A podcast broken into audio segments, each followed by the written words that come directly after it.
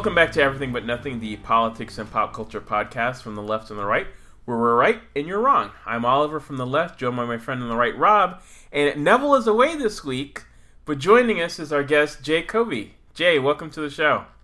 Thanks for having me, guys. yeah, welcome, welcome into our, our little our little madness. Um, so let's get right into it. Uh, this for this week, uh, we're recording this on Sunday evening because we, you know, because Neville's not here. We've changed everything around. It's not it's not Sunday morning anymore. It's Sunday evening. But so the big story that I saw yesterday, and I mean, I have to be perfectly honest. Like every time I kind of see these guys pop up, I kind of roll my eyes. But there was the big, uh, I guess, big the Antifa Proud Boys protest again in Portland happened on, on, Saturday, and you know, I guess the you know the upside is that nothing really bad happened. Like I, from what I understand, I don't think anyone ended up going to the hospital or anything like that. And I I, I don't know what, what you guys think about it. My my perspective on it is just like I just can't understand why it keeps happening in Portland. Like I think that in the grand scheme of things, like both sides of it feel almost like cosplayers with too much time on their hands. I, don't know, like, like, like it just, I just feel like you know, like I don't know that it's really accomplishing anything. As like someone on the left, like I, I, I don't know if you guys understand this, but like Antifa basically hates people like me, like mainstream, you know, Democrats, liberals, like. They're, they're not really they don't really see us as like their ally like they you know they I guarantee you go up to them and ask them about like you know Obama or or Hillary or even Bernie maybe. I don't even think Bernie is enough like for them for these guys. So like I don't feel any real you know I mean I mean I'm like maybe the broad strokes I maybe agree with some of the stuff. Like I'm not you know I'm not pro fascist obviously you know but I, overall I'm just like I don't I don't get it. I, I'm, I'm curious like Jay what do you what do you think about the whole thing? Uh, honestly, it's it's mind-boggling to me about the whole thing. The Proud Boys, I can get it because they're just you know right-wing white supremacist like provocateurs and stuff like that. So they do it on purpose to get like some kind of attention towards them yeah. and stuff. And then I don't know if Antifa actually believes like wholeheartedly that they're actually you know fighting against Nazis in America or whatever. Right. Right, like that, that's the thing, right? Like, how much of it is play acting, and how much of it is like diehard? You know, like, do they think when they have these protests, like, yes, they've beaten the Nazis, congratulations? You know, it's like World War II all over again. I, I Just, really do know. believe they think that. I mean, look back, um, maybe look look back on um, when that first uh, incident happened that really kind of put this all in the forefront of the, the Charlottesville. News, the Charlottesville. I mean. Uh, it wasn't just them that was making the World War II analogy. Tons of journalists made that analogy. I mean, I've still got the screen caps from that day, and it's like you know, for people out there that don't have the uh, the history timeline, like there was this thing called Journo List that was out like ten years ago, and there's still, I think, some sort of version of it because it's amazing how quickly like these talking points hit Twitter and social media so quickly, and it's all like they're all on the same page, like within minutes of each other, like Democrats and journalists were putting out this analogy to World War II, and well, I mean, was... to, to, uh, to, push back on that a little bit, I, I, I think that it's at that point people really eh, because of the way that the fascist types, the unite the right guys, we're going we're behaving in Charlottesville, I think people reach for that metaphor real quick. And, I mean, and I, I mean, I, I know that they're like simpatico with the Proud Proud Boys types, but I don't know if it's the same people. Like, I mean, obviously, I don't like the Proud Boys, and I think they're a bunch of you know, uh, uh like Jay said, a bunch of right wing fascists. But like, I, feel I almost feel like I don't feel as threatened by them as I did the Confederate like you know humpers that I did you know in Charlottesville. I, maybe I'm maybe I'm looking at it all. No, no, I, I, need to take it more. No, I, I, agree with you're, you. You're you're totally right on that because it was a little bit step further on it with the Charlottesville thing. Like those were, I mean, you you can't compare them to like the Proud Boys type thing. I mean, the way they were marching, what they were saying, what they were yeah. about, all of that stuff was like, I think a lot more, like a hundred times more, uh, and closer to the real thing than, right. than whatever what what happened in, in Portland. So when when they came out with it saying that this was an uh, Antifa is like against Nazis or whatever and all this kind of stuff. It's just because it was put into that situation. It's either, I mean, they're fighting against these Nazis and stuff like that. They're actually marching in Charlottesville, so that's probably right, like what, it, right. uh, that's right, exactly. That yeah, that's what that's what I think. It, that's why I think you had those things come out right away. Whereas like now with the Proud Boys, I mean, like I said, like this, the problem that we run into, of course, and we'll get into that later with guns and stuff. But it's like the Proud Boys just seem like a joke to me. And I mean, I'm not saying that they're not, you know, these guys can't be dangerous.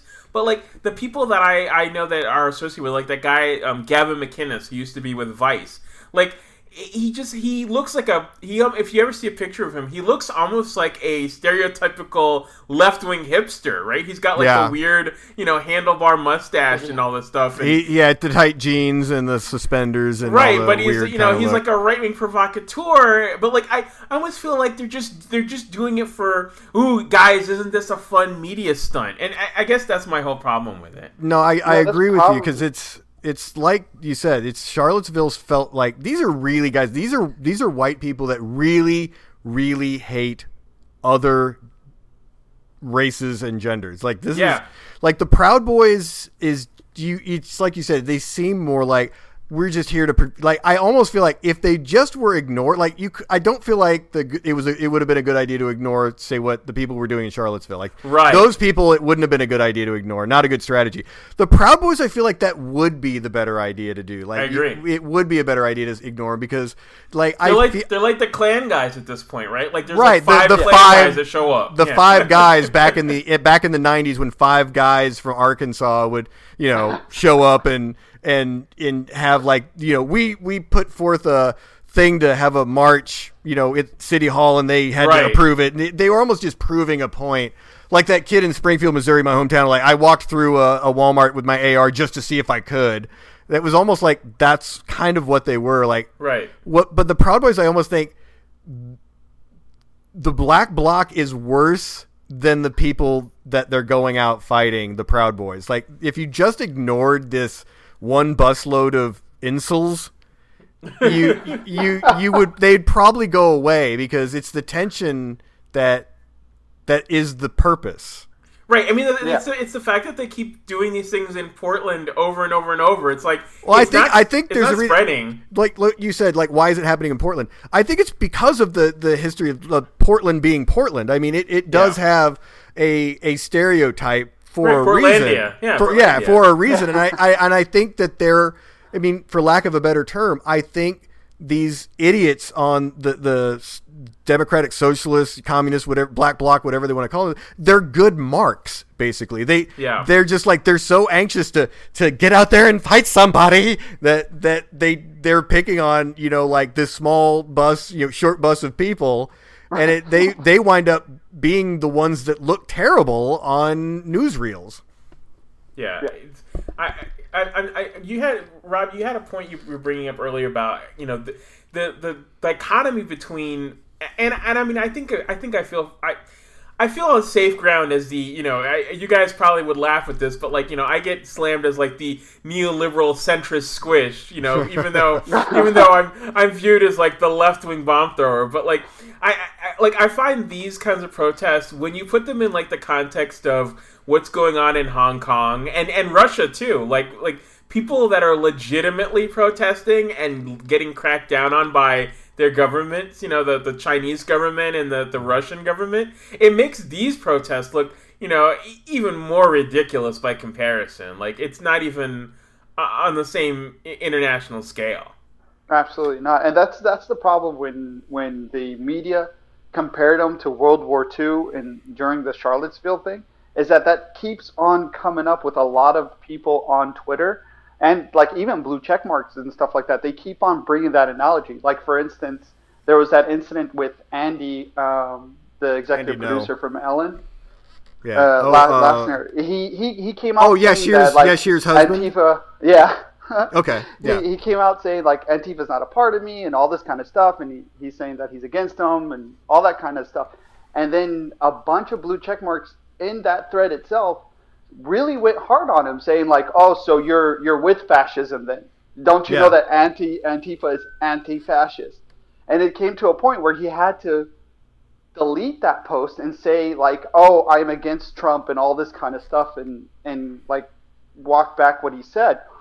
And I was just thinking, like, if people are really holding on to that with with Antifa and not really seeing what they are, and giving it everybody a binary choice, like it's a it's a bad uh, situation that, for, for that right who there. That's a great way of putting it. against It's not a binary choice. No, Right. exactly. Yeah, it's you don't but to they be- act yeah. like You, it you is. don't have to pick a side. Yeah, it's either you're with the Proud Boys or you're with Antifa or you're with uh, Trump and fascism or you're with Antifa. And like anybody on the left that tries to say anything different, who has it ex- like who has a presence, kind of like Andy does, like they get they get really told off on. Right. Well, Well, see, but- I want to I want to ask one thing real quick. Um, there's I I want to point out because he's he he made a good point about like it's like they've box it's like the left has boxed themselves into a corner by by kind of aligning themselves with Antifa early on 2 years ago and it's like they they kind of okay we're married to these people and we can't not defend them because it's like we're you know they kind of glued themselves to these people you know and and now they're stuck um, there's two journalists for for Huffington Post that I feel like it's not out of line. One is one is Andrew Kimmel um, for Huffington Post, and the other person I can't remember his name. I've got a screen cap of him where he was mocking Andy Ngo, uh, who was the guy who got kicked in the head and had a brain bleed. He deleted the tweet, but I still have it because I I post it to him whenever he starts. Uh, covering Antifa positively, but they were both both these Huffington Post journalists were in with the rioters, in with Antifa people, and they were just straight up running their PR in real time. I mean, there was there's one video that well, it's not one video. It, there's like five videos of one incident where Antifa's like beating a guy over the head and and and hitting him in the head. And somebody refers to what he's hitting him with as a bat. It's a big long black object. You know, it's some sort of it's either a baton or it's it's a it's a it's a blunt instrument of some kind. And somebody just said bat. And he was literally it, it was infuriating because he was having this semantics debate with everybody that was commenting about the video because he was trying to discredit the video of it's not a bat. It's not a this. It's it was just it's like what word you use for it is not the point Yeah, I but mean, like I- that's what that was his own like every single piece of video that came out him and this other huffington post reporter were literally running in real time pr for antifa and i'm like you have to at some point question the like you know level of journalism there Well, I mean, Well, I, the I- worst, I- go the, ahead. the worst part I saw on it was when Andy got, um, Andy Nagaro, I think his name is. i Like, think he it's got, no i think it's pronounced andy no just n Oh, o Andy, no. Yeah. Yeah, when, when he got assaulted and stuff, and you see the videos of him getting assaulted, and everybody was just like really trying to downplay it as him just getting, you know, a little milkshake on him or whatever, or when he Right. went to the hospital and stuff. Like, Well, he was faking it, and I mean, you literally see exactly. one. You literally see it. You know, there's three or four different video angles of him getting assaulted, and you see where he gets straight up hit as hard as somebody can hit somebody with a fist in the in the side of his head. And medically speaking, folks, that's really really dangerous in the side Well, of the head. The problem well, is, see- is the skull is really thin right there, and that is it's like there's two places you can get hit. One is straight in the nose where the, that material can go backwards, and there's kind of thin places in your face there, and the side of the head is the other one that's really dangerous. And he did. He got straight up socked in the side of the head as hard as you can get hit. Oh yeah, definitely. I mean, I, I think the problem that we ran into with the, that whole situation was that, like, that was bad enough, and what happened to him was bad. And I, you know, obviously, as someone on the left, like, I don't endorse it. The problem is you had this whole thing where you know they were t- the, the one thing I think was Jack Posobiec or whatever that guy the, the big Trump guy was talking about Oh, you know yeah. the the milkshakes were mixed with quick dry cement Yeah. Right, it- right, right, right. you know what I mean like it like it just it just becomes almost like a parody and a spectacle of itself Well, the And- and it- police, the police actually did claim that. I, I mean, I'm not defending. right. the, I, They- they- Posobiec they is a douchebag, but uh, they claimed there were reports of it. Like somebody Right. called in and reported it. and and Andy Ngo had nothing to do with that. But it was it was like the It get- were it gets the journalists were saying one big thing. Right, the journalists Yeah. were saying, well, well, they wanted to focus more on the on the fake reports of of concrete and and sort of like, well, you know, we're going to downplay this assault over here, however you want to phrase it, and and more focus on like how Antifa got smeared that they weren't really putting milkshakes in the concrete. But um, to, I'm sorry, I, I, I took us off point there of, of Hong Kong. I I do I do want to get back well, to that because well, I, I, mean, I, well, I mean, I mean, that's the thing, though, right? Like, I mean, just to just to put a, a button on that. Yeah. When you look at the protests between you know Rou- Pr- Proud Boys and Antifa, the fact that both sides all have 20 video cameras Right. pointed at each, pointed at each other.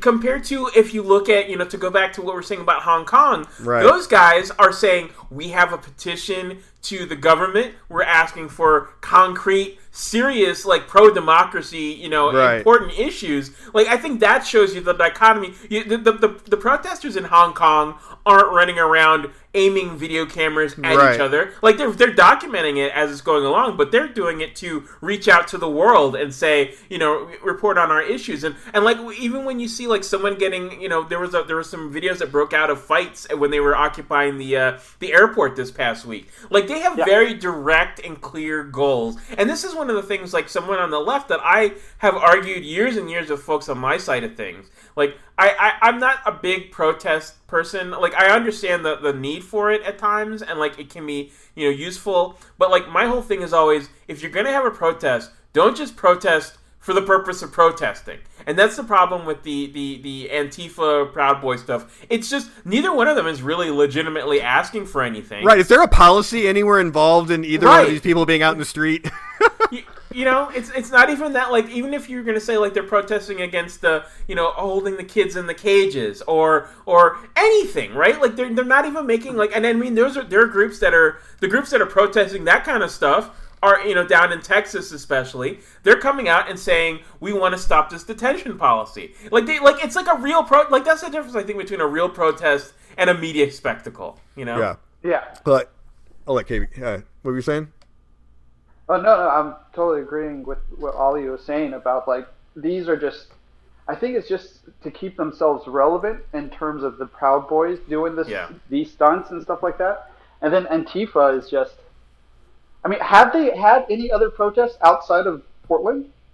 I, I, think I don't they- think I- so. yeah, I mean, I think Other than Charlottesville. Yeah, I think occasionally they'll pop up, but that's the thing, right? Like they they need each other to remain relevant because Totally. they're not actually, you know, they're not actually protesting a- any real. But then thing. compare that to what you're saying, like Hong Kong. Here you have a people who, for a hundred years, were under this flag of democracy. I mean, you can talk about colonialism, and you know, uh, fine, that's a subject we can talk about and everything. But they were they were pretty happy, you know, Yeah. being under the British rule. And then in 1997, I think it was 97. Yeah, um, 97. I I know it was around when. Um, oh god damn it! Uh, that. Uh, Oh god, I'm having an absolute brain fart. All of a sudden. I'm not even joking. Like, um, I'll get back to it. Um, there was a movie that came out uh, with Jackie Chan that came out right. oh when yeah, the- yeah, yeah, yeah, yeah, Yeah. Um, yeah. Is it Rush Hour? Was it Rush, Rush Hour, yeah. I, Yeah. I, I'm only thinking about that because it, it's on Amazon Prime right now, and I just rewatched it, and I was like, "Holy crap!" I forgot that was like right around the time that Hong Kong was passed over from the British to the to the Chinese. But yeah, for hundred years, Britain was Britain had paid for the rights to use Hong Kong as a port. And you know, it, China has relatively left Hong Kong alone because it makes them a shitload of money. Um, and it's it's you know they don't want to kill the golden calf, and I don't know for what reason. I don't know if Hong Kong's just like, well, you've had enough freedom for today. They've all of a sudden decided that they are they have you know told the local government, you know, we are going to you know impose China's Chinese rule here, and you know these the people of Hong Kong are basically the property because that's the thing is in, in communism you're property. You're not actually a citizen. You are you are seen as in communist countries uh, as you are that country's property. You belong to them and they were going to have registrations and all this i mean i can't remember all of the stuff that china was going to impose Yeah, it's basically China just saying like, you know, oh, We're in charge. We're, right, right, exactly. We're gonna remind you who's the boss. and it's like it is that's real protest i'm sorry Yeah. folks but i'm like that antifa is not real protest it's just a bunch of bored college kids with with general arts degrees you know uh, hong kong is a real deal like you know And they're when you- college kids too. A lot of them are. yeah young exactly A lot of They- them are, they're and- really and- protesting for actual freedom And I think the when they were protesting in the airport, there was a video of the guy of one of the cops taking out his gun and aiming it at, at one of the Yes. protesters. Luckily, I, I know the exact shoot video you're referring to. But I think like that would have dramatically turned the events on what's going on over there because Oh, so yeah. far, so far I don't know. Um, I know we have some of our journalists down there too and stuff, but like so far nothing nothing's come out of any kind of fatalities or deaths or anything like that. If I'm not mistaken. Yeah. Yeah, Yeah, the, I- I- uh, the video you're referring to is um, it was uh, somebody was videographing behind glass, and a group of protesters had kind of gotten this cop kind of not pinned down but pushed backwards, and he was beating them with with a baton, and somebody got the baton away from him and was hitting him back with it, and he drew his weapon, and there has not been, to my knowledge, a report, and God only knows if you can trust what's the reporting coming out of Hong Kong with China being in charge. But I mean, I haven't seen a report that anybody has been shot with a bullet. I've seen reports that people have been shot and have very bad names. Like one girl had an Yeah, ocular pepper spray and stuff. Yeah. popper spray, but one girl had an ocular fracture, you know, from a beanbag or, or some sort of device that had been fired and hit her in the face. So far, I have not seen reports of actual a, a bullet being fired, but I'm telling you, I, I Yeah, had the I'm- same I'm- feeling KB did that if a bullet gets fired, that's when shit's gonna pop off. Right, like I'm, I'm really afraid of another. You know, I mean, this is what was Tiananmen it, 20 Square? Tiananmen Square, right? Which is, mm-hmm. I mean, how long ago was that? Twenty five years. Ago. Oh ago? God, we were kids. I We know, kids. right? And yeah, and, and but I I, I kind of wonder, like you know, and KB, KB was just a wink in his mama's eye. I think at that Right, point. yeah. I know, right? Like you don't you don't remember that, but like it was such it was such a big deal. But like the the way the information was transferred was so different n- now than it you know than it is, than it was then. And I, like I, you you kind of wonder. You, you like like yes, China cracks down on information coming in and out. But I, I, I don't know that they can crack down on it the same way that they did back then. Like I just No, not with not with social media. No yeah. way. no. I, I mean I mean even though like you know especially in a tech and- a tech savvy country like Hong Kong. Right, like like Yeah. Twitter and stuff are, are blocked in China, but like they still have ways to get information out. Like you- Right. you, just can't clamp down, and and that stuff wasn't clamped down on in Tiananmen Square. Like we all saw what happened anyways, and that was you know we saw the man in the tank, and so I, I'm kind of worried. Never saw him again, but we saw him that Right. one time. So I'm Right. in. right, and, and, you know it was, it was this iconic image, but like I feel like we're gonna if you know knock on wood. I actually I hope it's resolved peacefully, but it doesn't seem I, like I just, I you mean, we just saw the reports of China moving in heavy equipment, so I don't, I think this is going to go real fucking sideways. I just have a, I was not joking. Um, it was uh, me and a, a, a, a journalist that's also a, a reserve, a reserve marine uh, that we were joking back and forth um, that. Like God, we- like we were had that plan to drop liberators over France in World War II. I'm like, you know, it's like can we can we get some C-130s and start dropping arms for these unarmed people in Hong Kong? Because I'm like, shit's about to get real. Because you know, I think everybody saw that. Uh, everybody that you know follows us is going to be following the news closely enough to see those videos of like those huge uh, carrier trucks, you know, lining up at the port in Hong Kong, bringing in troops, bringing in heavy equipment and all that stuff. And I'm like, that is not a good sign. Yeah, you know, I, I'm curious what you guys think about this. Like, and to be honest, it's kind of weird. We haven't brought his name up yet, but you know, this is where Trump comes up. Where, I mean, this is one of those things where I actually think when it comes to being pro, you know, freedom in uh, somewhere like China, that you actually have the Democrats and the Republicans, generally speaking. I mean, there's you know, there's going to be individual, you know, details that we disagree on, but I think we there's a general consensus of, of a you know a pro freedom consensus, and I think with Trump, especially with something with China, where it, it's two things with him, right? Number one, he doesn't care because it's it's over Yeah. there and it's not on television. Like it's He not doesn't have a hotel in China, does he? Right. I don't think right. so. Right, exactly. So he doesn't care. And then at the same time, like he's doing this whole thing with the tariffs where basically he's viewing it as, well, we gotta butter up the Chinese to get this whole tariff thing through. So, Exactly. you know, there's no support for the Hong Kong protesters, so they kind of get left. I mean, as you guys both know, like it's really important to, I think, in a situation like this, to have America weigh in. And I mean, I, and I'm not going to lie, like you know, president, Democratic presidents too have bitten their tongue when it comes to China and human rights because you know Well, I have mean, our, Syria throughout you know Obama's year, we had the reverse effect where we had the people like me on the right going like, shouldn't we do something or say something? And Syria just kind of got pushed on the back burner, and and now it's kind of the same thing. It's Trump's just like, what? I, I- what is something going on over there? I, I don't really know. Yeah, Yeah. I mean, he, he he talked about it the other day. place. He said like you know it's an internal matter. Yeah, like it's up to the Chinese or something. And it's and it's weird also because you see a lot of the defenders coming up and when you're when you're trying to say like Trump should say something.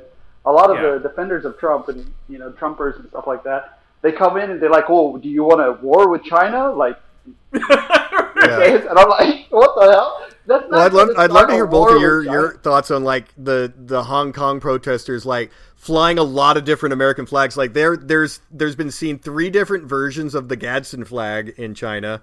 I've seen I, I've got a, a, a picture of it. Somebody had a sign in in English and uh, Chinese that said "We need the Second Amendment," and then there was that iconic. Uh, video of Hong Kong protesters there was like I don't know nine of them all holding the American flag I'm like it almost seemed like like And they have the these national people are really wanting to be like uh, like Americans or wanting America to come in. I mean, Yeah, I mean the problem is, you know, I mean we can't we can't do that. But like I feel like but no, I, I meant more like Yeah. how pro America a lot of the protesters oh, seem oh yeah, to be. oh yeah. I mean, well, and this is this is the you know this is the whole thing where you talk about like the immigration stuff that came up this past week, where you had you know a Republican administration talking about the whole welcoming of the Statue of Liberty, right? Like this is the part where this iconic sort of American stuff and and Jay, I don't know how much you've listened to our show, but like this is one of the issues where I tend to agree with Neville and Rob. I you know, and I I, I, I guess I'm more like the old fashioned liberal when it comes to these things. I'm very rah rah rah pro America guy. I like the idea of us being, you know, like to, to you know echo Reagan, the shining city on the hill. Like I don't even think that that's even connected to our domestic politics. Like I feel like I like that feeling of seeing a protester in Hong Kong waving the American flag because it means that no matter what our internal fights are, we stand for something. But I feel like you know under the current thing that's going on, like we don't have anyone. And I mean, I, and I, and I'd say that I mean, you know, I freaking hate his guts, but at least George W. Bush would at least that and, and we've talked about this before. George W. Bush would at least mouth the words like you know you know freedom's on the march, like you know uh, you know support liberty. Like even if it was a bunch of bullshit, at least he would say it. And of course, you know Obama would would would say something you know beautiful about it. And with Trump, it's just like like like Rob said, like I don't have a hotel, so I don't care. yeah that it was it was a pretty like it like his typical things there's like there's pretty decent people on both sides or whatever like he tries really hard not to pick a side or yeah. look like he's in a, in a place or whatever or anything that's going to um, make his base angry or anything like that either i mean because like now they say oh does do you want him to start a war with with china but if he said something against them Right. it- they'll be like yeah this guy's got balls of steel or whatever it's just right.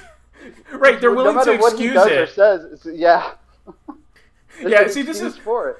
This is the problem we always have with we, we, we where even when we have folks from the right on like Jay, we still have the we, we don't have the Trump apologists. We're actually we're, we started casting a net for for Trump apologists because No, we did. We I was like gonna say uh, to tell Jay um, that we actually last week were like bantering back and forth. Like we need like next time we need to guess. We need like a, a Trump like voter, like a, a Trump supporter, like somebody who really supports him. Because like even I've said like I'm willing to vote for him, but it's like it's just me giving a middle finger. I still hate the guy, you know, and everything. And I don't. He's not my kind of Republican ever.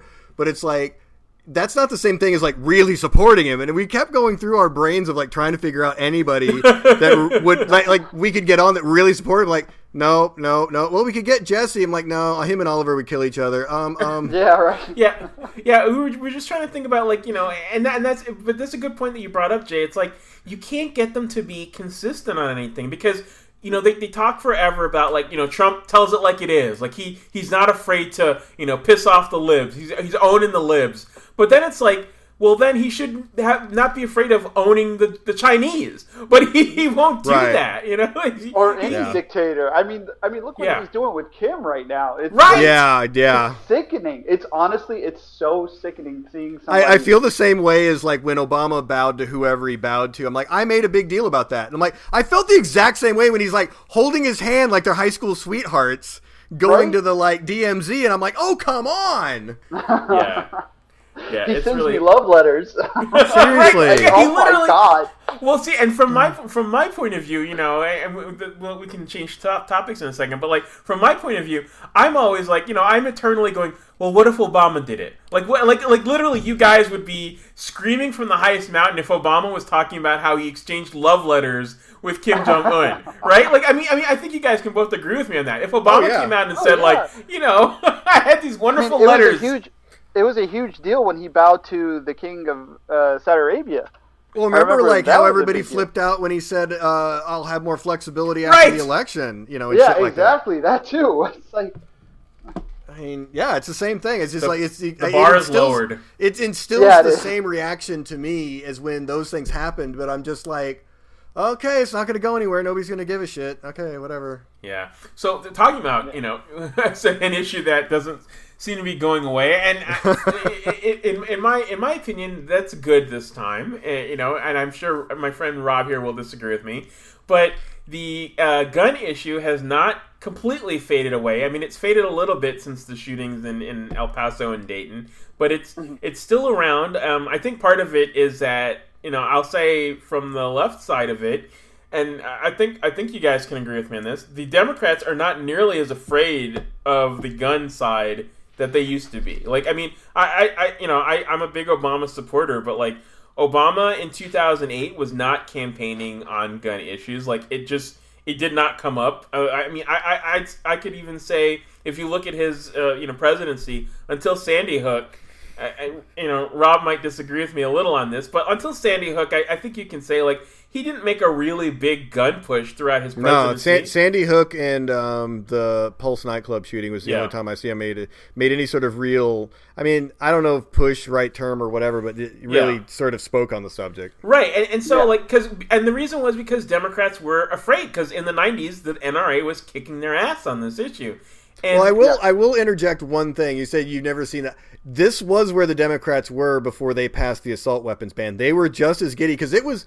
If you if you remember your history, um, you know, remember Dianne Feinstein. You know, the assault weapons ban was essentially a mag a magazine capacity ban and a cosmetic ban. And Feinstein had been pushing very very hard, and, and a lot of Dems had been for a complete ban on all semi-automatic rifles. I don't know if it included shotguns and handguns, but it was a full ban on all semi-automatic uh, rifles and and full confiscation. Like that's what I mean. What it's like what got passed was the compromise thing, but I'm like I would say the Democrats were as anti-gun energized when they passed the assault weapons ban, but then they got absolutely just crushed um, after that election, and that's the that's I think what caused them to lose the House for the first time in 50 years. Yeah, I mean, that, and that was a big part of it. But like now, you know, now I think you could say, you know, pretty much every. I mean, I haven't seen this in a long time. I'll, I'll go with that. But like the Democrats Since the, the field, since 90 the 93 94, yeah. right, and and so like you have what is it? Was it now twenty four? Whatever many Democrats there are in the field, like they're not. They're all not afraid to go after the gun issue, and Some more than others. Right, Yeah. some more than others. Yeah. Right, but I'm just saying, like, just sort of, you know, as a uniform sort of thing. Like, I feel like the the window we talk about, we talk about the Overton window on our show a lot. You know, the the acceptable line of things. I feel like, and maybe you guys can correct me, but I I, I- don't think you'll disagree that like it seems to be moving to the Democratic side. Not, now, granted, I'm still a pessimist about it. I don't think that the, anything's going to get passed. Certainly not with Mitch McConnell and like Trump. Well, nothing nothing's going to get passed until the election. No. Right, and, and the thing with you know, the thing with Trump is that that's the funny part with Trump, right? Like this, Trump doesn't care about guns, right? One way or the other, like he just doesn't care about it. No. and but I think like the funny, Which I said during the primary. but the funny the, the funny thing to me is how like with Trump, him not caring about it is actually it's a strange thing because he ends up fighting Mitch McConnell in a way more than he ends up fighting the Democrats because he he just doesn't like being talked about in a negative way about guns on TV. So he'll talk a whole lot of crap about background checks and this and that, and he'll say like, you know, I'm working with Republicans on it. Then the NRA will push back, and so he'll push back a little bit. But he just doesn't. The part he doesn't like is being talked about in a negative way on TV about guns. So I'll, I'll let you guys go. What, what, I Uh, feel that's Jay, like who already lives in communist rule of Democrats, should cover this first. Well, the thing is, being living here compared to when I was living in the UAE, being able to get any firearm is like a blessing. Uh, to be So honest, you have because- you have no right to a gun in the UAE Oh no, absolutely not. You you Okay. can't own anything. Not, Under any just a- a circumstances. piece- under any circumstances, unless you're a police officer or you work in the army. Those are the only two reasons that you can have a gun.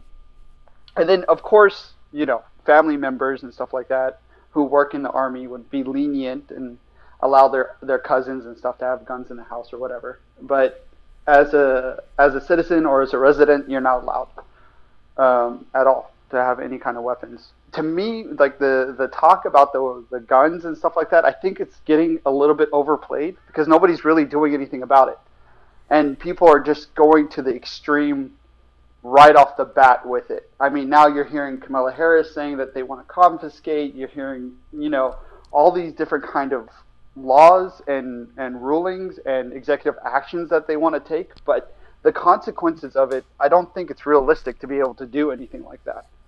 I mean, it, what what do what are they expecting to happen? Well, Like, you you live actually- in California right now, so I mean, they're clearly talking about laws for the entire federal government that are way beyond what, what they have in California. Are they doing Yeah. any kind of confiscation? Because I know there was a there was a there was a law passed in California that they were going to confiscate magazines. No, unless they, they see them or find them, but then nobody's going out to go and, and get them or anything. But they like will they will if you take them out of your house and get pulled over and they see it in the seat, they'll take it. Yeah, they'll take it. Okay, so there is a form nobody, of confiscation. Nobody has been like really doing any uh, handing them in or buybacks or anything like that, to my knowledge of, of what's going on with those. Uh, I've because seen, they I've seen a law where you guys in California are there's a police force dedicated to searching the gun records and finding felons that seem to have firearms. There's like a there's like a police force that's specifically targeted at doing that too. well, if that's the case, I think that should be implemented a little bit more in the federal Oh, absolutely, too. absolutely. Because, That's like, one. every- of, that's like one of the things I agree with. Yes. I mean, it, uh, because I'm totally for background checks. I'm totally for like not allowing people who have uh, domestic abuses on their records or anything like that be allowed to have a have a firearm. But the problem is, every one of these people are able to get it, even with these laws on the books already. So, But see, J- and- Jay, the thing, the thing, the thing with me is, I, I'm not, I'm not saying I 100 percent disagree with you, but when you say, you know, that you know the rhetoric is going too far in it, I feel like for so long, as someone on my side of the aisle, I feel like for so long we've been playing on the NRA turf on this. Right, like I, hmm. I feel like just just by even broaching the topic of these, you know, even the most taboo sort of stuff, right? I feel like we're we, we can get to a in my opinion a more sane space on it right? Like because I, feel like for so long all these issues when you poll them i mean we've had polls this past week from multiple you know pollsters from you know fox news polling quinnipiac and I, I forget the other. I, I wrote a story about it for Shareblue. But like if you look at and i'm not saying that on every issue like when they polled on you know should we ban guns like that that died which i mean you know Rob will dis- disagree with me, but pretty much no Democrats running on banning guns completely, right? And, and I don't, and, I, and that's not a mainstream No Democratic. Democrat running for president. Fine, but I'm Yeah. saying that's not a even even so that's not a mainstream Democratic position that we're gonna we're gonna get rid of the Second Amendment. Like, I think you guys can at least at least concede I, that I will argue me. that it's the I will argue that it is the belief when the doors are closed. Right. I mean, yeah, Yeah. You, you you can say that we're secretly, you know, me and me and Obama are having our secret meetings, and we're we're, we're talking about taking Rob's guns away, and we're we, we're literally, you know, we're going one by one, and I'm like, yeah, I know this guy in Missouri, and Obama's like, give me more, give me some more information, tell me about it. Well, uh, we're gonna take his gun, but you know, but the, the, rea- the reality is that like, so I feel like we're we're moving the, and it's again, it's the Overton window. Like, I feel like even though these issues poll really well, nothing gets done. So maybe, like, I feel really desperate on guns, right? Almost on guns more than any other issue between left and right. Where I'm more than willing to throw shit against the wall, and like, if something sticks, you know, come uh, come we, you know, knock on wood, we have a Democratic president, then maybe we can get the things that are polling at 70% like you you know like i think all three of us agree on like maybe background checks or, or even rob my I think big, like we the the law we just talked about with with uh, Jay that is in California, like why it's like what we talked about last week, and I don't want to go into what we talked about last week because we already talked about it, but like but like little things like like things that we could like you talk about agree with like yeah I don't see I don't see many gun guys. Certainly not the ones I hang out with and I, and I know, like the gun shops I hang out with.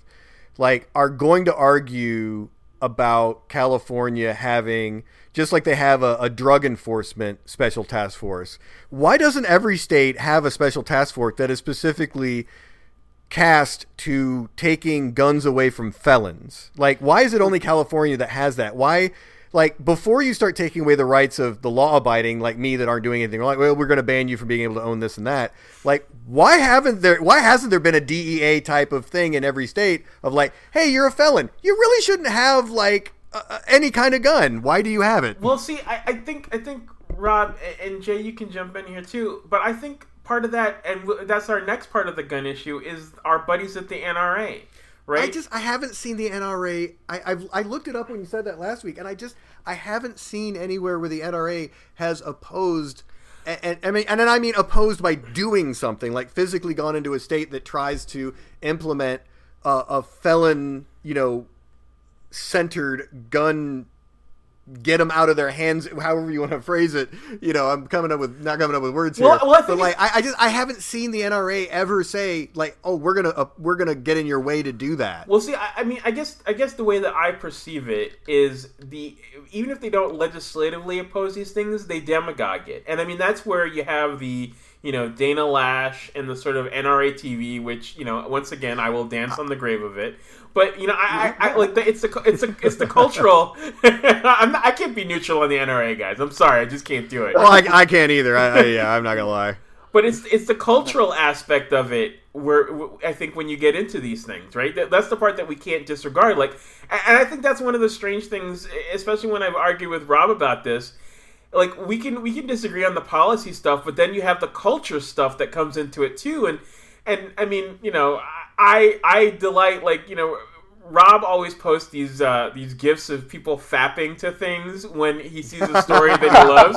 Well, well, that's how I feel every time these stories come out about the NRA in the last like two months. Like, yeah. you know, I, I've said it over and over again on Twitter. Like, direct this directly into my veins. Like, you see, like you know, the NRA is all fighting each other, and you see stuff about like Wayne LaPierre asked for a six million dollar mansion, and then like yep. you know, the Wall Street Journal got a hold of I think it's a seventy thousand dollar canceled check of the NRA like paying down on the mansion for LaPierre. Oh, and, oh, and then the hair and the nails, and yeah, right, you know, and so yeah, it's like that's where my that's where my lifetime membership is going. Yeah, Thanks, so yeah, yeah, so how do you guys feel as like gun guys when you see all the like? I mean, I know how I feel, and you guys can see tell how I feel. Like I fucking love it because you know screw the NRA. But how do you guys feel when you see these things come out? Like I I, I would assume you feel betrayed about it. You know. Well, well I'm gonna, yeah, I'm, I mean, I'm because... going to ask Jay here to, to, to real quickly. I think he's going to agree with me. Uh, my big moment, and I and I don't think Jay's a member of, of the NRA itself. I am. Um, I I really kind of turned. My moment where I turned from the NRA was um, the Philando um, Castile. Oh, okay. Uh, yeah, Lando uh, Castile shooting. Is it Phil Phil, just... Phil Castile? Uh, Philando Castile. Oh, okay. Yeah, uh, yeah, the the when he was uh, it was a, like a routine traffic stop. routine traffic his... stop. The guy was a, a, a, high school, I think, cafeteria worker. You know, yes. nice guy. Seemed like, and he was like, he said, you know, like I'm going for my wallet. I I carry like I I'm going for my wallet, and the guy lit him up, and and the NRA attacked him attacked the dead guy and i'm like mm-hmm. no i mean if and, you're going to attack him for carrying you're going to do that to me. Exactly right. And and the thing is they do, they do that a lot with when it comes to uh, people who carry who get shot by the cops or anything like that. The nra does and have been doing from my knowledge when i got back here and was able to like really see them and stuff they've been doing that to a lot of the the people who have been killed by cops and stuff like that. And it's that one really I think for a lot of people turned them off of the NRA because it was it was a moment for them to really back up what they're saying because if you're not going to back up a person's right to carry or a person's right to have arm and be wrongfully killed and stuff then what are you really fighting for? Yeah i mean I right. Th- i think you think- fought you fought for my right to carry which thank you appreciate it missouri's constitutional carry but then when a guy gets shot doing everything you said, everything right. He followed every single rule. He went and got his carry and conceal. He went to the shooting range and qualified. You know, he did all those things that we, you know, gun guys, you know, pro gun people in the United States have been begging for the right to carry a firearm to protect our family, to protect ourselves, to defend ourselves against other pe- against people who are carrying firearms illegally because they've been doing it all the time and we didn't have the right because the state was saying no you can't Meanwhile, the felons are out there carrying whenever they damn well please. They finally get us this right, and then, like Jay said, they had that moment to prove, you know, put up or shut up, and they, you know, in my every time I think about that incident, I think about that Dave Chappelle skit, skit where he's like, sprinkle some crack on right, it, you know, right, you know, yeah, and, yeah. That's, and that's what they and that's what they do to every single person who gets shot by the cops is the NRA sprinkles some crack on it. Well, I mean, and that's and then you know to, to button it like that's that's the culture part of it, right? Because because they are pandering to the sort of conservative culture where which is very pro cop. I mean, you turn on Fox News all the time. Like Fox News is a very you know pro cop organization that when when when for the NRA at least you know his in, in the last five five or six years when it becomes, you know, do we side on the, the side of the black gun owner or the cops? Because they're conservative and they, you know, they're conservative first versus. I, I mean, I get maybe I don't know if you guys would completely agree with the way I'm framing it, but like when when they when their conflict is, are we going to be pro gun owner? Are we going to be pro conservative? You know, uh, culture. Like the conservative culture wins over the gun side right? You know, like, and, and I, I agree with you, and I feel bad saying this because I, I have friends who work at the NRA, like physically work there, you know, that are writers for the NRA magazine, and I know them personally, have met them personally. I'm I consider myself friends with these people, and I know they're not they're not that way, but I know that's what the leadership is doing, yeah. and I and I know when I talk to these people personally, like when we're texting or DMing or we're on the phone, that they're frustrated and it's like you know this is where their paycheck come from. This is how they feed their family. And i i feel personally bad bashing the nra because i'm like i like these these people i know. I know like five people that work at the nra and i feel bad saying it but i'm not going to lie either and say i'm happy with this. I don't like the fact that wayne lapierre spent my entire lifetime membership on his fucking nails yeah. you know, and and getting his hair blown out, you know. Well, yeah, I, I no surprise. I I love the NRA stories. Keep them coming. Any any NRA implosion stories, you know, bring them on. Like it's I'm like every week another another thing comes out of what Wayne is spending the NRA credit yep. card on. Yep. It's like another like wasn't he in Europe? Like went on a big European shopping oh, yeah. spree? Oh, yeah. You know. Yeah. So God. so our, our next topic, which is I, feel like this could be like the big one, and but it's it's it really popped this week is possible recession, right? Like, so there's just the you know, and I, I, I honestly I'm not gonna lie and say like I understand the technical you know underpinnings of it, but I know that the yield curve indicated a possible recession, and everybody lost their minds, right? And yeah. so basically, I think that's the short version of it. But I'm curious, you know, what you guys think about the political fallout. Like, obviously, you know, we've talked about before the fact that like Trump is not polling great, and the economy has been doing pretty well. He's po- the thing is he's not polling great. He's not polling bad. He's polling the same forty percent right. since day one. He never moves. Right. It so, does it, but, but, I think the downturn in, in the economy is going to change that. He's toast. He's absolutely yeah. toast. That's the only thing he's got going for him is hey, if you vote me out, like look how the economy blew up the moment I got elected, and he's that's what he's got. If that if the economy goes, he's dead. maybe so I, am still I'm still gun shy, but maybe. yeah, still... I mean because he, he still has his base of, of yeah. people that are gonna like be with him for for whatever. But the thing is, he doesn't have enough. those people who voted for Obama then flipped and voted for Trump. Those people yeah. would probably change in a heartbeat. And I think the reason why that they voted Trump in in the first place was for the economic reasons and for um, you know wanting to see a different change or whatever. But if it if it goes to shit, then yeah. Who do you who do you think Jay is the best Democrat for the Democrats lined up against Trump? Who is their who's their best bet? Biden. I, I agree. I think it's Biden. I honestly think I, I think I think anybody is best, else is less. the best one for for him to go through. I don't Warren. I, I, I, can't like I can see myself voting for Biden. I can't see myself voting for Warren, for example. If we were one, I hear a lot of people in, saying that. Yeah, into into it like that, and the reason the reason being is because people know Biden. They know like he is very moderate, and he's not. He's like very center. He's he's the safe bet. Exactly. Warren is off uh, is going more and more off the rails in terms of like what she's saying and in terms well, she's of like, trying to be to she's do. trying to be Bernie Sanders. Exactly. But she's got a D next to her name instead of an I next to her name, and she doesn't have all that communist past. yeah. which which which you know, I mean, makes makes. Some... I mean, I'm, I'm being, I'm just, I'm not trying to slam the guy. I'm real. That was No, not no, like no, me no, literally no, no. going after it. But I mean, he did have quite a connection to to to communism that she doesn't have. She doesn't have Yeah. that taint. Well- you know that he has. Well, even even taking aside the whether communist or not, I mean, you, you know, as you know, I'm not a Bernie stan, and I, you know, I'll, I'll state up front, I don't have someone in the race. Like, I, I- I've had this weird sensation over the last few months where, you know, usually I I pick someone, but like I just I've been able to not dispassionately, but like I've been able to sort of step back and look at it, and you know, I think it's un.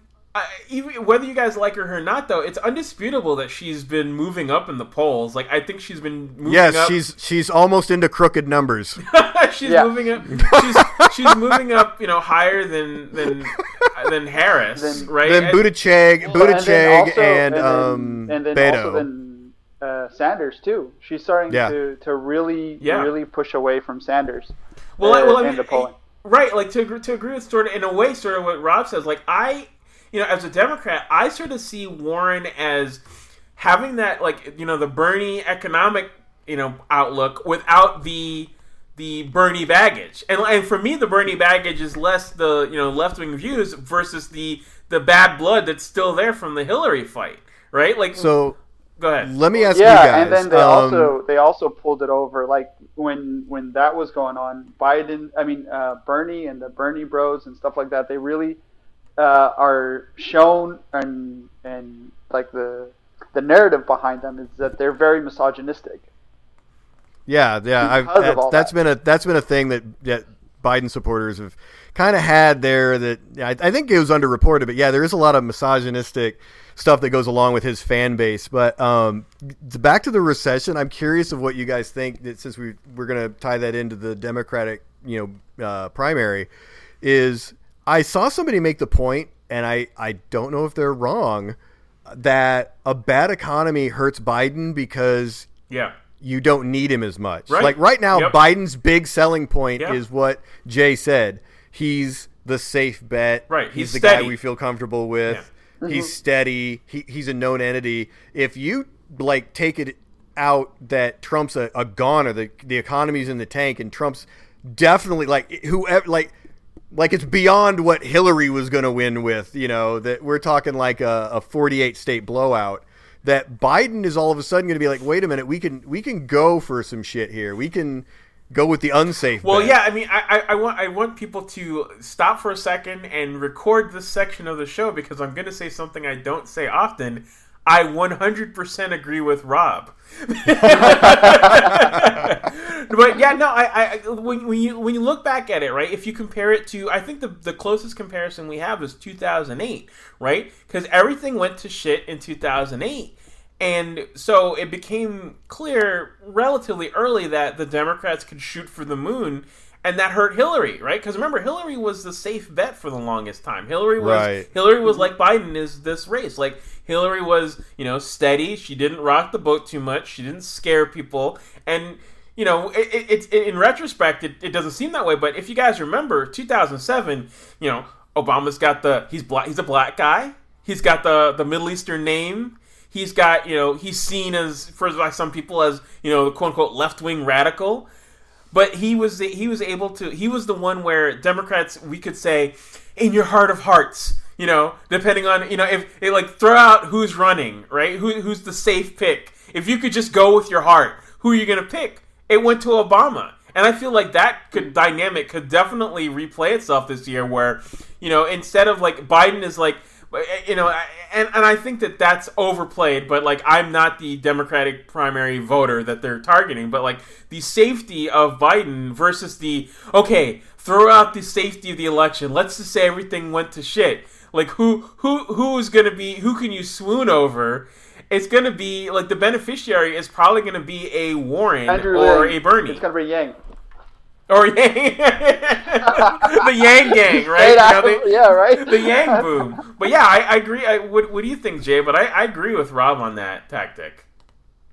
No, it, it could it could happen. The only issue is is that if you cannot compare like the char- the charisma that Obama had in comparison to anybody else that's running right now. Sure, He no, had definitely that. not. It was Yeah. it's because it was Obama that was running that you had something to push behind. You had Yeah. something to be excited about and stuff. Like I'm even saying that because like of who he was and, and how he was portrayed Yeah. and all that kind of stuff That's in, true. in the media. It was just like it was really amazing to, to feel like you're supporting something. When it comes Yeah. to Warren or it comes to like Harris or it comes to any any of the other ones running like uh, Pete or anyone else, you don't have that same spark. Yeah, I mean the closest you had might be before.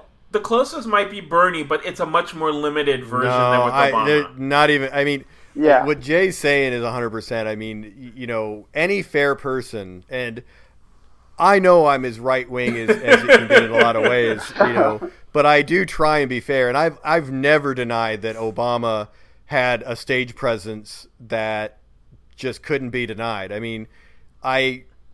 I do think a lot of his popularity was due to a lot of help with the press being a fan of his, but that's not the same thing as me saying he didn't have stage presence because he just flat out did. I mean, he had a way with connecting with people that Yeah. Bill Clinton had. I mean, Right. quite frankly, I mean, uh, Right. honestly, It's- I would say it's Reagan, Clinton, and Obama. I think. yes, yes. Yeah. You know, like like I think as a, as a you know fairness from a, as a from a Democratic point of view, I can say Ronald Reagan had it. I even, I even say to a lesser extent George W. Bush had it, but Reagan. Oh, absolutely. He didn't. He didn't quite have it to the level that the other three did. Right. He didn't. He didn't Yeah. have it to that level of like Reagan and Obama. But But he has it he- now for sure. Yes, exactly. Like he's he's much like kind of like George H. W. Bush became very Obama like when he was out of office, but it didn't do him any good. Like he was the most likable, personable like guy and it was like he was like a wooden log when he was president and he became this like very laid back very likable guy very relatable guy i mean, wouldn't quite say to the level of obama but like much different than he was when he was in office Well, the, the one, the, the one, the one, the one area, and we'll move on. But the one area I would say that I, I, I sort of disagree. Well, not disagree, but like my whole thing has been on the Democratic side is like I, I don't, I don't want us to have to have an Obama and Clinton to win, right? Like, like to me, when I look at the Republican you don't side, you don't want to need a kennedy every yeah, time Yeah, that's the thing, right? Like, you know, I, I look at the Republican side and I look at, you know, Trump, Bush, and Bush Senior, right? And I'm like, why can't we win with somebody as boring or as you know not as engaging? Why does it like I, like to me? I'm always thinking like, why do we have to have Babe Ruth and Michael Jordan combined every time just to win an election? Right? Well, like we but, got to, lo- but to be fair, Yeah. to be fair, Trump is Trump isn't like George George Bush Senior. Like Trump was had a little bit more of a spark to him, but not into the extent or in a good way like Obama did. right. But what, what Like I, I, guess- he I, had an excitement behind him. Oh yeah, no, no, I, I Yeah. agree with you on that. But what I'm saying is like the excitement that he had for conservatives, I think would almost be negated by the negative drag that he had. Whereas like, Yeah. you know, whereas like with with the others, you know, George Bush Senior did not. He he had negative drag, but nothing like what Trump has. You know what I'm saying? Like, Yeah. I, I I'm just saying like I just feel like we we're always picking the rock star, and I would like it so that like if we our next nominee that wins doesn't have to be a rock star. Like like it doesn't have to be Bill Clinton or Barack Obama, right? Like because those Like guys are Eisner or somebody. yeah, you know those guys are those guys are freaking like those guys are home run hitters every time, and I feel like like if we can only win when we have a Barack Obama or Bill Clinton, then we can never win because like how often Yeah. do, like it's just coincidence that the two of them came along within twenty years of each other. Because how often do you have two guys like that? You know, lined up like that. Like it's just so rare. It's like having three Reagans, basically. you Yeah. know? Yeah. So, so our, our next topic, which we kind of have it in the pop culture section, but like, I don't know where it really, you know, is the whole the Greenland story. And I have to tell you guys when I, I love this. when I saw the headline, you know, because like for for my job, like I'm constantly scouring headlines, and when I saw this headline, before I saw that it was Wall Street Journal, I was like, okay, well this this is like a dumb Andy Borowitz story or like The Onion or like this can't be real. And then like then like I- then like I you know I clicked it and I saw that it was the Wall Street Journal. So, you know, it's legit. Like and and it's not just legit like it's not some, you know, podunk newspaper. It's the Wall Street Journal, one of the biggest outlets in the world. And then like this morning, you know, so I'm I'm recording this on Sunday, like you know, people in the, the Trump administration and Trump himself, actually, I think just before we started recording, said, you know, they're looking at it. And I'm just like, like what? like, I, I feel like, you know, it's like that David After Dentist video. Like, you know, is this real life? What, what, what did you guys think about it? Because it's crazy. It's worth it just for the memes. Right? that's, that's what this is at this point. Like this presidency is just worth it for the memes, right? Ah. Like Yep. it's just it's just so out of this world and it, it comes to think of it like does does any other administration ever have something like this that they No. ever like put on the table this like are No. any of them this crazy No, It's because just- usually, usually, No. with even if you have like a quote unquote funny story like this, it's usually not something so big. It's something like you know, like George W. Bush when he would make his you know verbal malapropisms, or you had like Right. you know Yeah. Ford, you had Ford you know tripping over himself, or you George had Herbert Walker Bush throwing up on the head of Japan. right you know or clinton and his you know clinton and his affairs obviously like like it's that kind of thing it's not it's, it's like it's it's simultaneously big but also small and comical like i don't even know I want buying Greenland to happen just just for the like you know one. I mean, it was I la- I mean, right now I need a laugh, and you know, like one guy was like when we were, when the, the whole story broke and everything, and Greenland, you know, somebody in some green head of Greenland's government or whatever said something, and this reporter was like, "Okay, guess we're gonna do it the hard way," and I'm like, jokes like that would be worth it. Just just do it. Just buy Greenland. Let's just give them all a bunch of gold and just be like, yeah, we're we're we're gonna take your women too. well i mean i have i mean i'll say this i'll say this like and i mean as you guys both know i freaking hate trump but like uh, of all the dumb trump stuff like this is the uh, one of the few where i'm just like okay well it's not really racist it's not like you know it's not it's not bigoted it's not it's not yeah, he's buying white people. He's not buying black people. Right. It's not. It's, it's it's not on brand for Trump. right like you know like and, like of all the dumb trump stuff like this is probably the uh, that's been floated it's probably the most harmless of all the dumb trump stuff that's come up like it, Yeah. you know it's Yeah. just it, it, it's not It, it was it was worth it for the Cillizza, you know, Chris Cillizza, CNN, like mocking, like, oh, the last time we did this, it was the ridiculous purchase of Alaska, and I'm like, I, then they had to stealth edit it to make Cillizza not look like a moron, and I'm like, just just for little things like that alone, I'm just like, I really want somebody to put together, even if it never happens, put together the plan, like. How, how much would Greenland cost? Like, what are we talking here in dollars? You know, i would like to see that presentation like the, do you, do you see- take Bitcoin? yeah the, the I want to see the the official who actually brought that up as Right. a suggestion, and I want to see that presentation in real life and see like how he presented it to the to the people, to and what their reactions were. Right, like, like, cause, cause you know the thing with Trump is like he's always bringing up crazy stuff, and you, and you know that there's somebody at the White House tasked with like basically talking him off the ledge, and and but the thing is when he gets he gets his teeth into one of these things, right, where he can't let go. Like you notice it sometimes with him, like he'll repeat something over and over and over, and his advisors are like. Mr. President, we're not talking about that, and and he just gets uh, you know attached to it, and like so you wonder, you know, with the Greenland thing, like how how how does it go from like someone maybe just offhandedly mentioned it to him, where he just started bugging the rest of them, like, oh well, how do we do it? How do we do it? And so, like you said, like what's the what, what was the PowerPoint on like buying Greenland? like you know, like did do is it is like you know someone should do like a freedom of information request. Like, is there a document right now at the Treasury Department talking about like what funds are being tapped to buy Greenland. You know, like just it's one of those things that it's so absurd. It's it's almost it's almost a break from you know the ridiculous horribleness that, that's going on in the rest of the world at the time. Yeah. So, uh, our for our last topic, we wanted to talk about you know because we are the politics and pop culture. Uh, just sort of we wanted to throw out you know a movie recommendation. Uh, Jay, you're our guest, so I'll, I'll let you go first. Um, we just wanted to sort of knock around, you know, a movie you've seen, I guess maybe recently or just in general that you wanted to sh- share with share with the group. well, I'm pretty sure everybody has already seen this movie, but because of the whole Fredo incident that was going on uh, with uh, CNN from Chris CNN, Cuomo, yeah, or, or, yeah, Uh, I I went ahead and watched uh, The Godfather for the first time. And and I- how did, told how did it hit you? Being uh, being a, a young millennial that was not around when it came out, you know, well, so you don't have well, the perspective. Well, in our defense, neither were we, Rob. That's true. Yeah, it came out even before us.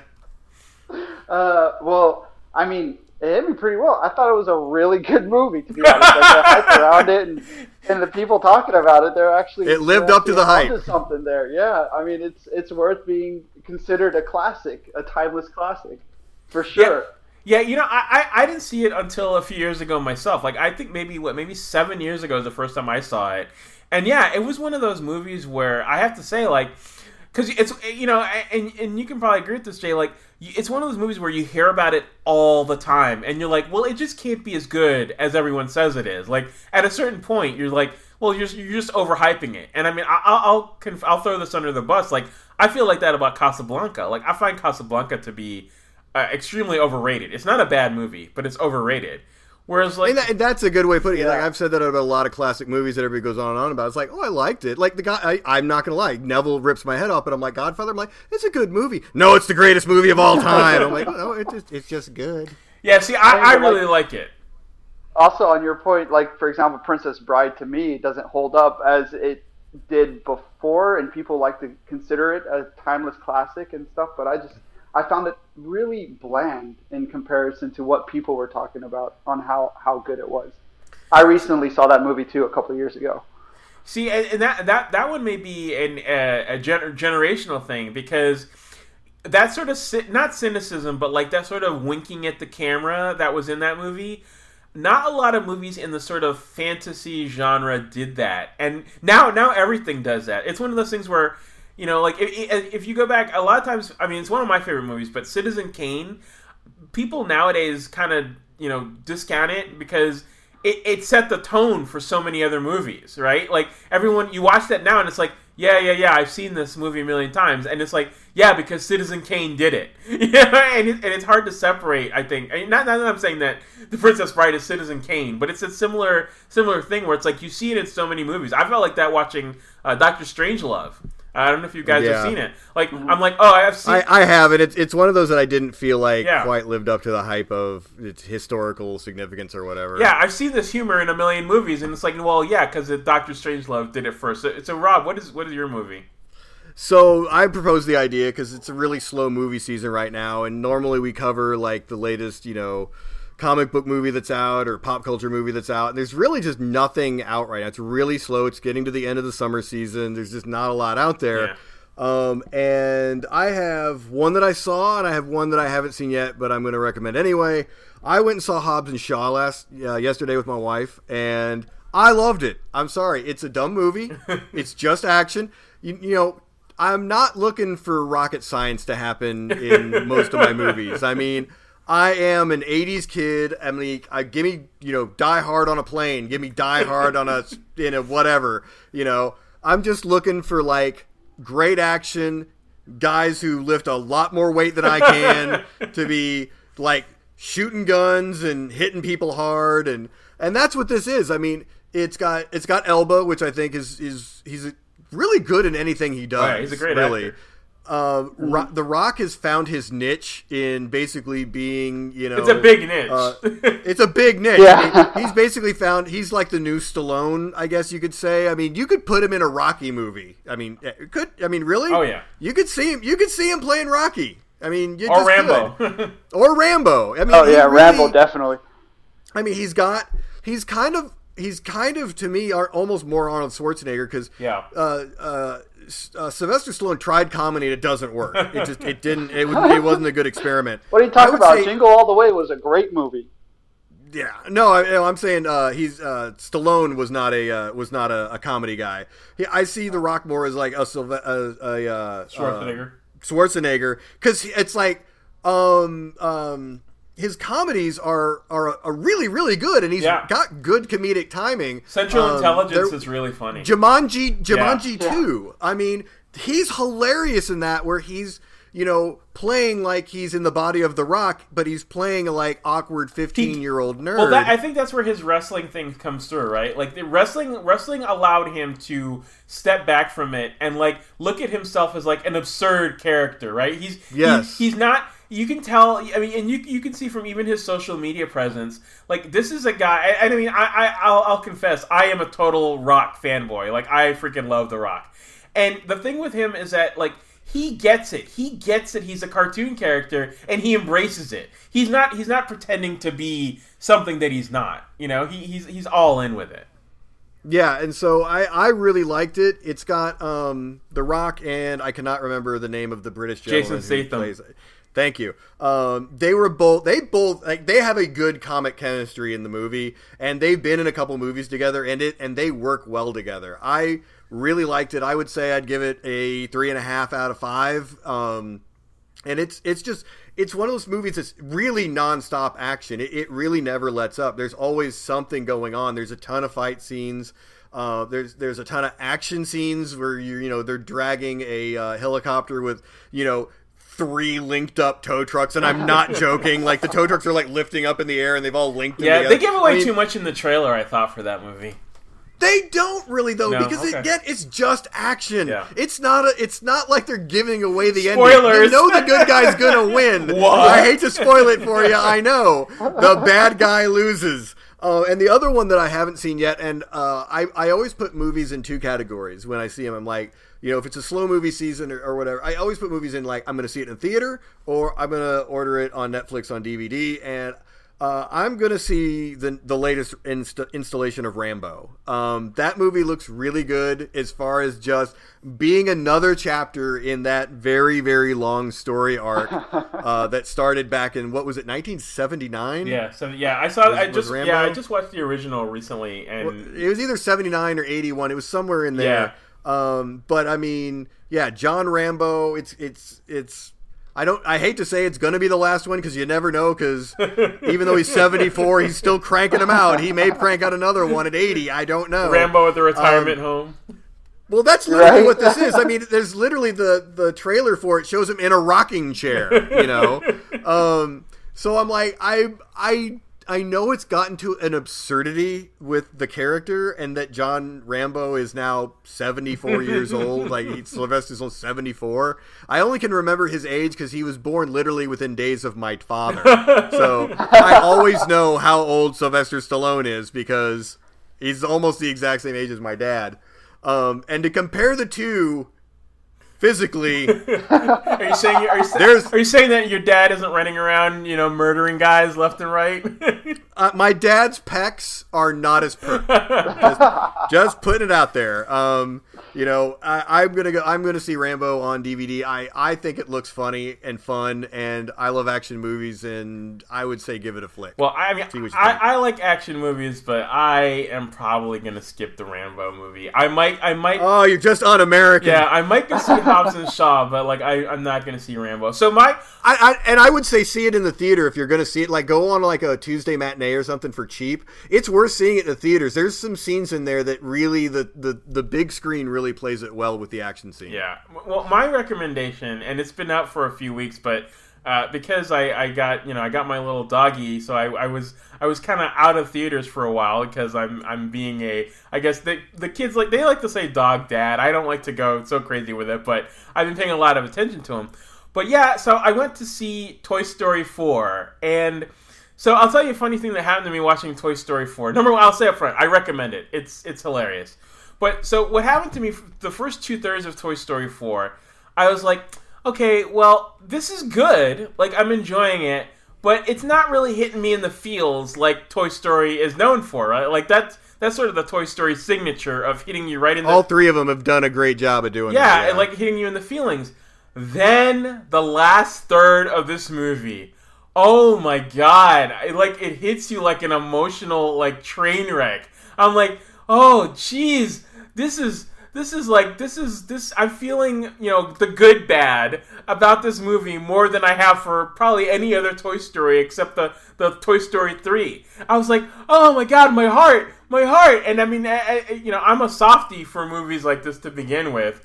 And it's just like it's just amazing to me. They've done 4 of these and they're just always good. Like, like Toy Story has this like base level of quality that they do for their movies, and you know I, I'm a Disney fanboy. Like part of the reason I moved to Florida because you know I'm literally 40 minutes from my front door to Disney World, but. I, I, I know that I'm like a shill for them, but like the Toy Story franchise, Toy Story 4 is so great. So yeah, I just I just highly recommend it. If you liked any of the other Toy Stories, it's worth watching. They do some really cool stuff in there. Like just just like you know, there's there, just the way that they sort of even without like using the licensees for each generation of toy, mm. you know, there's like there's 50s toys and like there's creepy 50s toys. There's like a GI Joe type character, like especially for folks me and Rob's age, where it's like straight out of GI Joe, and it's like just just the overall, you know, Buzz and Woody and you know Tim Allen. Yeah, he's a wingnut, but whatever. He's great as Buzz Lightyear. he's got some he like th- like he's one of the he's one of the act- one of the people where I'm like I don't even care that he's a wingnut. Like I'm perfectly fine. Like I love Buzz Lightyear. Buzz Lightyear's great.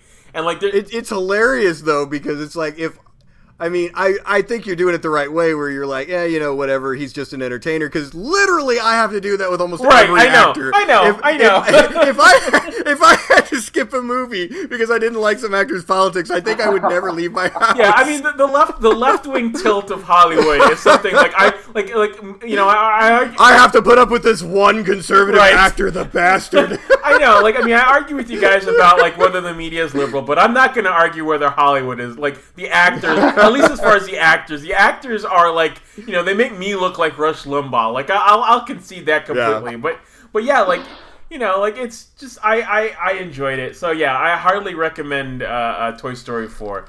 so, so five stars. Yeah, five stars. Like it's just straight. You know, like I'll, I haven't checked it out. I'll, I'll have to check it out. You sold me on. Yeah, it's just from beginning out. to end. It's like if you like the other three, like it's not a big drop off in quality. Like it's at the same level of quality. So if you like the other three, uh, you like this one. Well, that's their longest story arc too. Yeah. That was the first, um, uh, the new Disney. Uh, Pixar. Yeah, it was. A, I Pixar. think it was one of the first ones that Pixar ever came out with. Yeah, that, so it's it's got the longest story arc, so they can really reach back into like some kids' childhoods because there's some kids that are like adults now in that. Oh yeah, out. definitely. Yeah, it's to me to me it's the opposite of Cars, which is a franchise I can't stand. I hate Cars. I hate I saw I saw the original one with my nephew, and I've never seen any of the other ones. Cars is terrible. Like it's the anti Toy Story.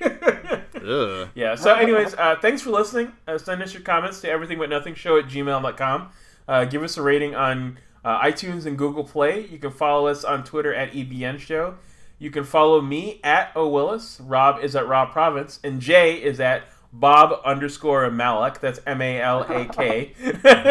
Make sure you follow him. And Jay, thanks for coming on. We appreciate it. Yep. No thanks a lot, problem. Thanks Jay. for Appreciate me. you bailing us out. no worries. All right. Thanks for listening. Thanks, guys.